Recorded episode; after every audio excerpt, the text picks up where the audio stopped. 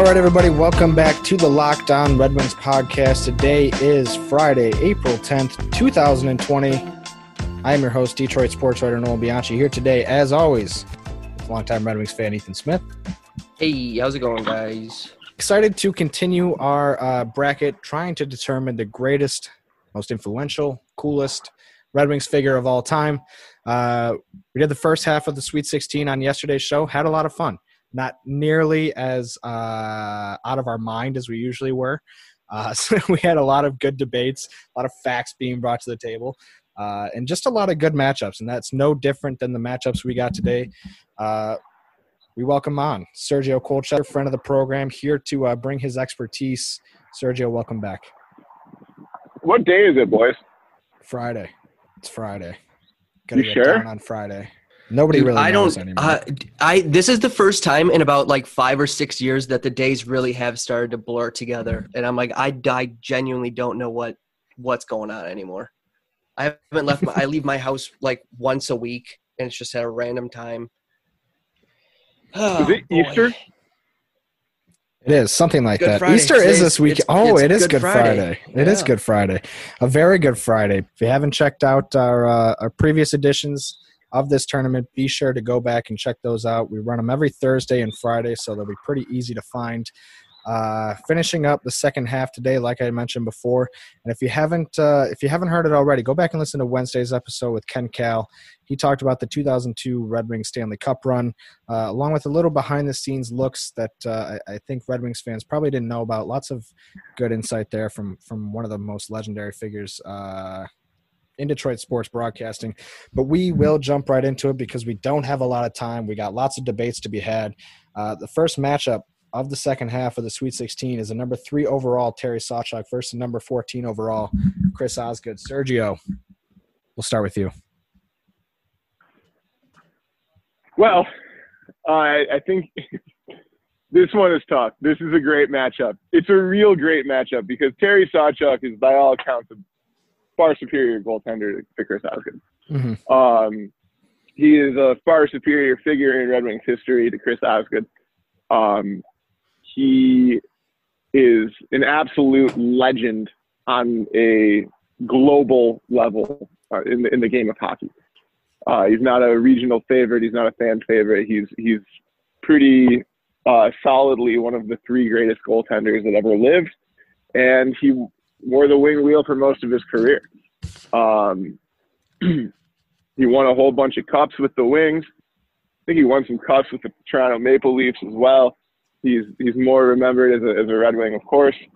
Uh, and he, you know, I grew up with a framed photo of him in my bedroom uh, as a as an aspiring goalie. The reason I was an aspiring goalie is because Chris Osgood was the most lovable athlete that this city could have ever seen. You're not wrong. He is my favorite athlete of all time. He is my childhood hero. Um, and he is a true, true underdog everyman uh, in, in every sense of the word. The, I, I listened to the podcast that you guys did with Terry Foster last week, where Terry Foster really nailed down what it was about Chris Osgood that made him such a beloved figure. I mean, polarizing, but for the people that, that loved him, so beloved. And that was this Chris Osgood, more so than any athlete I've ever uh, followed, really embodied the benevolent soul of pro sports and loyalty and civic pride uh, more in, in, a way that, you know, uh, is just so beautiful. He came here, you could tell he was so proud to be a Red Wing. Um, when he let the whole city down by misplaying that puck against the Sharks in Game Seven, in 1994, you know, he pulled a, a sports writer aside to, you know, just talk. What am I going to do? I, I've let the whole city down, and and it you could see it even as a young child that I was, how much he cared, how much it meant to him, how vulnerable he was in those moments. Um, and uh, and you just don't see that in sports. You you really really don't. And it made me love sports in a way that I don't think that I would have otherwise. Chris Osgood, in addition to that, you know, can, we can talk about his character as much as we want, and, and, and his character rivals anybody else on this entire bracket. But what we're not going to talk about enough, and especially if he gets summarily dismissed by you two, is that Chris Osgood was a stellar goalie. And mm-hmm. he was, you know, yesterday I talked about how much fun it was to watch Pavel Datsyuk. It was so much fun to watch Chris Osgood because he played the position with a little bit more fluidity and a little bit more sort of wildness than uh, than you see. Most goalies are robots. Uh, you know, they're they they play the position sort of in a very uh, crisp and uh, clean manner. You know, goals against them look the same. You know, when you beat it, most my, my point being this: most goalies look the same. Chris Osgood did not look the same. He was undersized as a as a goaltender, but he filled the net up uh, nonetheless. His glove hand was spectacular. Watching Chris Osgood make glove saves was one of the most beautiful sights that I've ever seen a goalie produce, and I got to watch that for most of my childhood. Um, and when he stacked the pad, his, his signature save going going post to post, stacking the pads, uh, you know the the steel curtain save.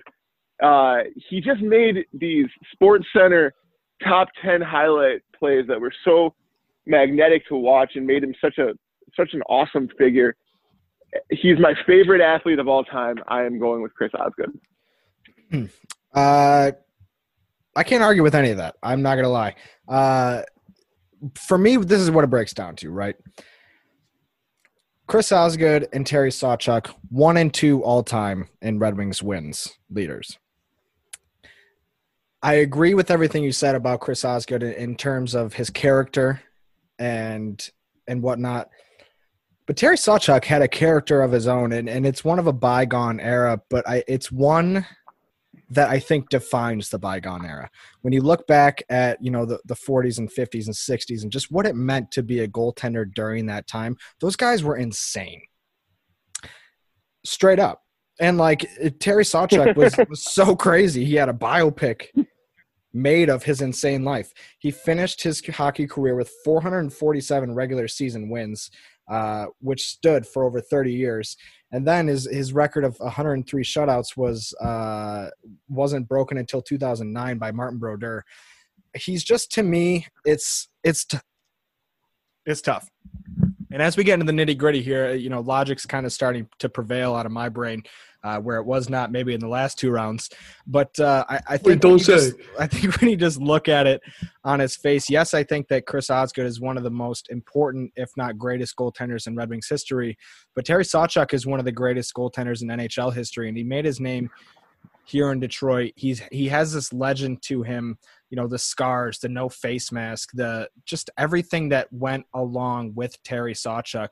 He is a caricature of what it meant to be a, a goaltender in the origins of hockey as we know it.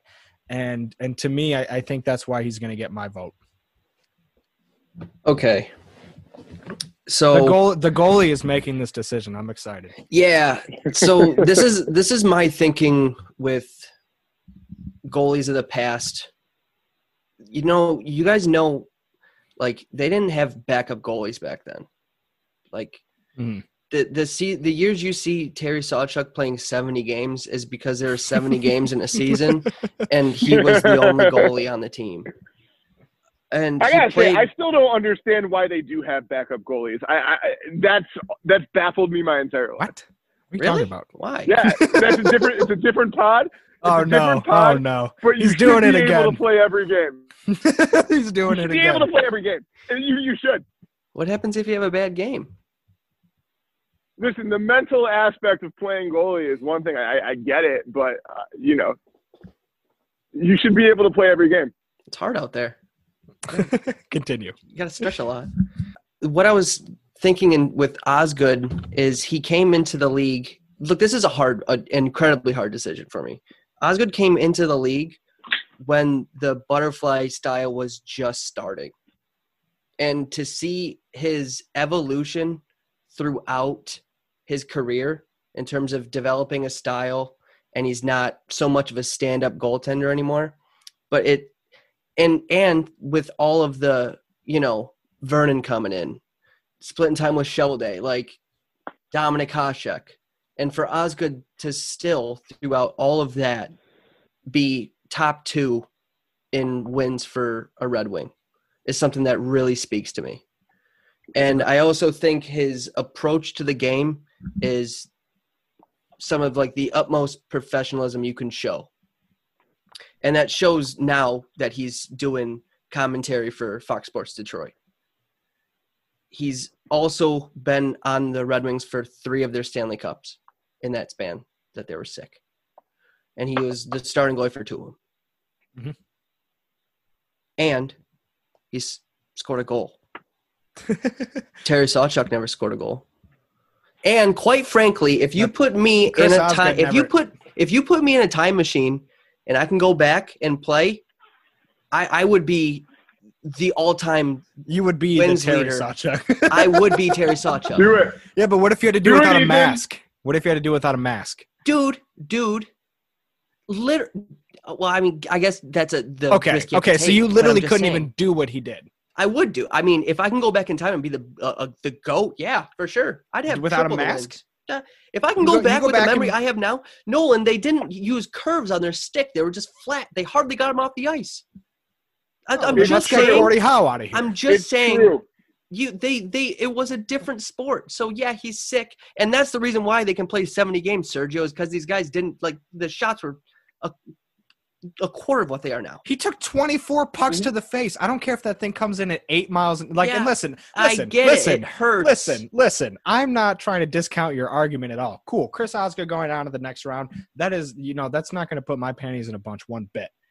However, Good. Don't don't happen. discount what Terry Sawchuk did just because. Look, I'm it, not. It, but you it, you are in a way because you're saying like, oh, I could have done this, I could have done that. Yeah, well, guess what? Nobody nobody did for 30 years. Nobody passed his wins record for 30 years. Yeah.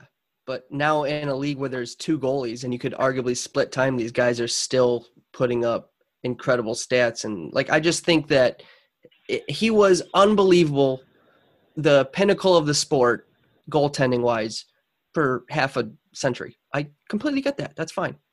I get that. But I just think I just like Chris Osgood more. That's fair. That's fair. Going to go on. And That's Chris Osgood uh, will have a matchup in the next round, either against the number six overall Sergey Fedorov or, or the number fifty-four overall, making a Sweet Sixteen. Here we go again. Against all odds, can he continue the magic? It is number 59, Tyler Bertuzzi. Ethan, we'll start with you. Do, are, uh, do I have to? Yeah. I have convince to go first. Me, convince me one way or the other.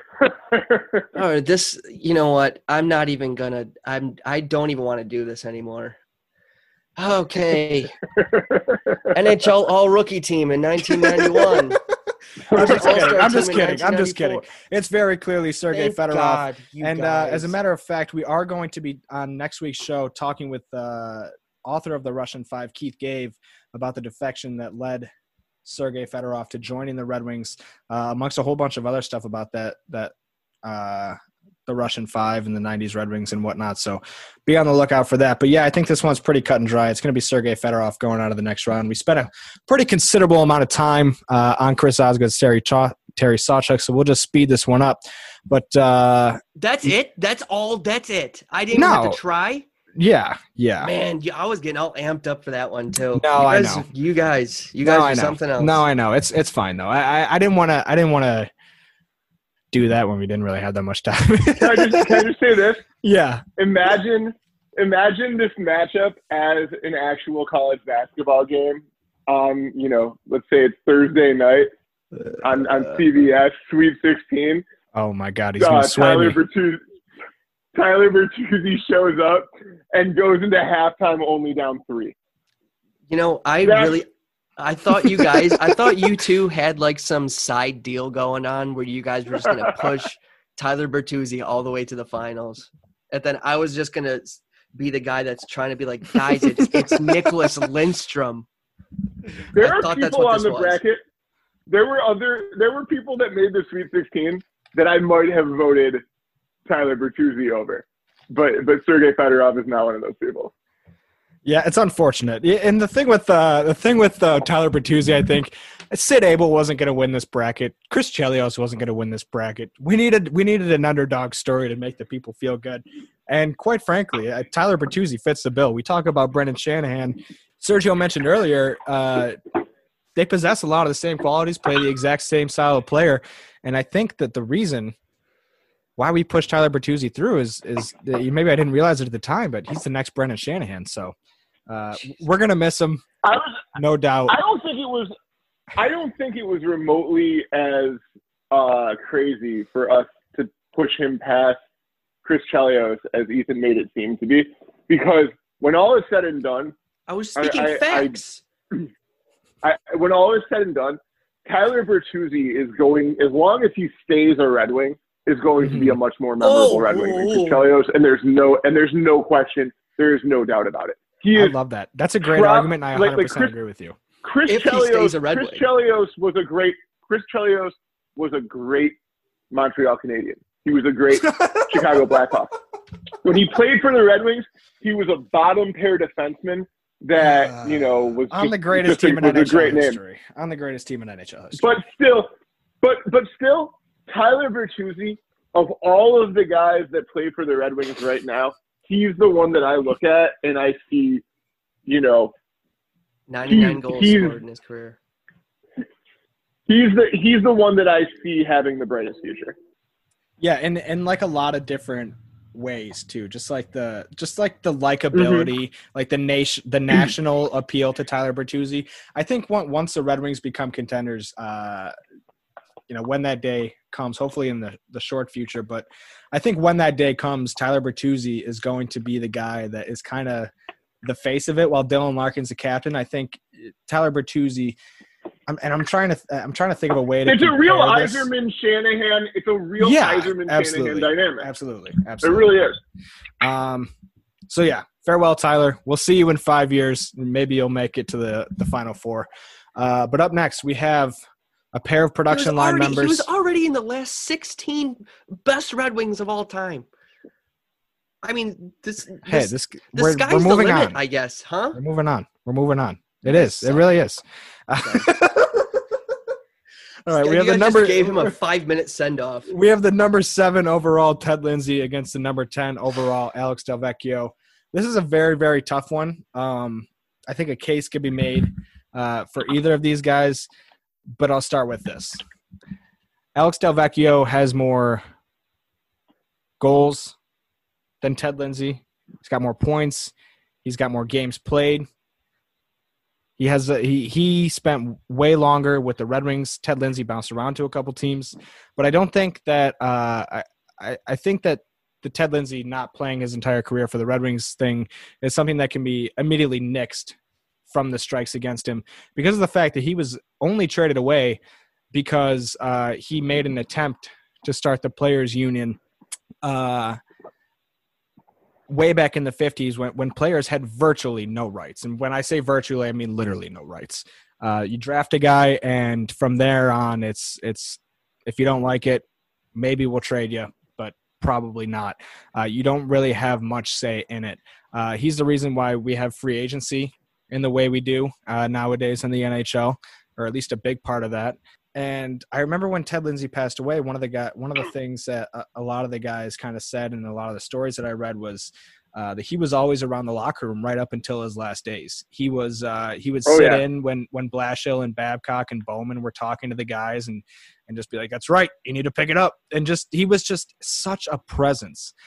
And then there's the fact that he, you know, off the ice was just a guy who realized he had platform and could do things uh, about injustices in the world. And that's not just referring to the players union. I remember uh, when he passed almost a year ago, uh, probably right in this exact time frame. Um, but I remember I was assigned a story by the news where I was going to uh, write about his autism foundation, the Ted Lindsay Foundation, that was kind of uh, centered around treating autism. And I remember uh, I, I, talked to the guy who he started the foundation in partnership with. I believe his name is John Zarnecki. And uh, John Zarnecki was Ted Lindsay's trainer. Ted Lindsay invited him to a, to a, his birthday party. And when he didn't show up, he went to him and he said, uh, he said, "Hey, why weren't you at my birthday party the other day?" And he said, "Well, you know, my my son unfortunately uh, he kind of caused some problems for us last night. My son, you know, was diagnosed with autism. Uh, there's this issue and this issue that we frequently have to deal with. I can't remember the exact story, but Ted Lindsay said, "Well, what can we do about that?" And the Ted Lindsay Foundation was born. Uh, and I think, you know, it just to me the the way that that guy uh, was so willing to just go out of his way to just help people who couldn't help themselves or try and just make the world a better place. I, I think has a lasting impact both in the community uh, and on the ice in just so many ways. His impact will be felt for the rest of hockey history. Nolan, you swayed me because I was going to be an asshole and, pick Alex Delvecchio, but you're right. It's it, it, you know the obvious pick here is Ted Lindsay. Um, let me let me say some things about Alex Delvecchio interestingly enough, you, you mentioned up front we had a, a matchup of two members of the production line. Huge misnomer. Uh, actually, Alex Delvecchio was not on the production line. Alex Del, the the center for the production line was was Sid Abel. So oh, Alex Delvecchio played Might his career presumably as a uh, as a second liner, um, and and was a and, and ended his career, and at the time that he retired, had the second most points in NHL history. Mm-hmm. Think about that. He retired in 1971. Uh, that's a lot of hockey history to be the second most prolific prolific goal creator uh, in the history of the game. So, Alex Delvecchio, you know, he doesn't. I, I think his his sort of much less flashy, less controversial manner uh, might have might lead to people our age not knowing as much about him as we do about Ted Lindsay. Uh, but he was a dynamite player. Uh, put up production down the you know down the lineup without playing alongside Gordie Howe, without playing alongside Sid Abel.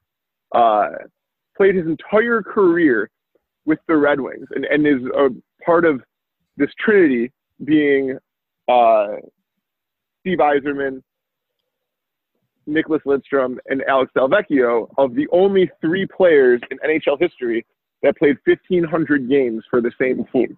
Mm-hmm. Uh, all three of them are Red Wings, uh, and it's one of the coolest little uh, tidbits of, of information that that the Red Wings have. Uh, Delvecchio is a legend. I, I, imagine you know if we talked to our grandparents about this, they might make a, a stronger case for Delvecchio than you and I or Ethan are able to. But I, I think those things should be said. That that all being said, terrible Ted definitely going to move on. Yeah, both you guys took the words and stats that I have written down right off the paper, not of my mouth. So I really don't have anything else to say, but I am going to give this to Lindsay. All right, that brings us to our last matchup of the day. It's going to be the number two overall Gordie Howe versus the number 15 overall Vladimir Konstantinov. Uh, this one's pretty easy. Gordie Howe, the greatest hockey player to ever live until a guy named Wayne Gretzky came along. Uh, and even then, I, I think there's a, a, debate to be made there, but that's a different story for another time. Uh, Vladimir Konstantinov didn't have a super long career with the Red Wings. Obviously, uh, for reasons that were completely out of his control and, and truly tragic circumstances. Uh, it's just kind of unfair for him. He he really didn't have a shot to to make his full footprint imprinted in this uh, imprinted in this bracket because of the fact that his career was cut short by that limousine accident. But uh, even so, I, I, don't think there's much of a case to be made outside of uh, you know a couple production line members and then maybe our top four or five seeds uh, to beat Gordie Howe. So it's going to be Gordie Howe moving on over Vladimir Konstantinov. You guys, assumingly uh, across the board, unanimous with that. Yeah, that was the easiest one on the, on the board. Uh, so long to Vladdy. He he was a guy that I would have loved to keep pushing through, but I mean, there's only eight spots left in this illustrious tournament. There's a lot of great guys in Red Wings history. So, uh, Sergio, you pretty much gave him the swan song on last week's episode, but a guy who was a key piece of the uh, 97 Cup. He was a member of the Russian Five, which is arguably, you know, one of the most influential groups, cores, cliques, whatever you want to call them, in sports history in general. Uh, they paved the way for the NHL to look the way it is these days, and uh, and then you go with the lore that he had uh, after getting hurt in that year when the Red Wings were winning one for Vladdy. Uh, just through that entire season, um, a, a, massive footprint that cannot be erased. Uh, it, it is a shame to see him go, but unfortunately, it's it's got to happen. Yep. Beautifully said. Well, that does it for today's episode of the Lockdown Red Wings podcast. We hope you guys enjoyed uh, the Sweet 16. It's only going to get better from here. We got four matchups to do next week. It's going to be Steve Yzerman versus Mr. I, Scotty Bowman against Nicklas Lidstrom, Chris Osgood against Sergei Fedorov, and Gordie Howe against Ted Lindsay. I am truly excited. We hope you guys are back here next week, Thursday and Friday, to help us break down the last few slots of this bracket. And of course, like I mentioned at the beginning of the show, join us for a two part episode featuring Russian 5 author Keith Gave uh, to talk a little bit about the 95 96 Red Wings, just kind of how the whole defection process transpired to get the Russian 5 in Red Wings uniforms. And uh, I'm really looking forward to that. Ethan, any departing words?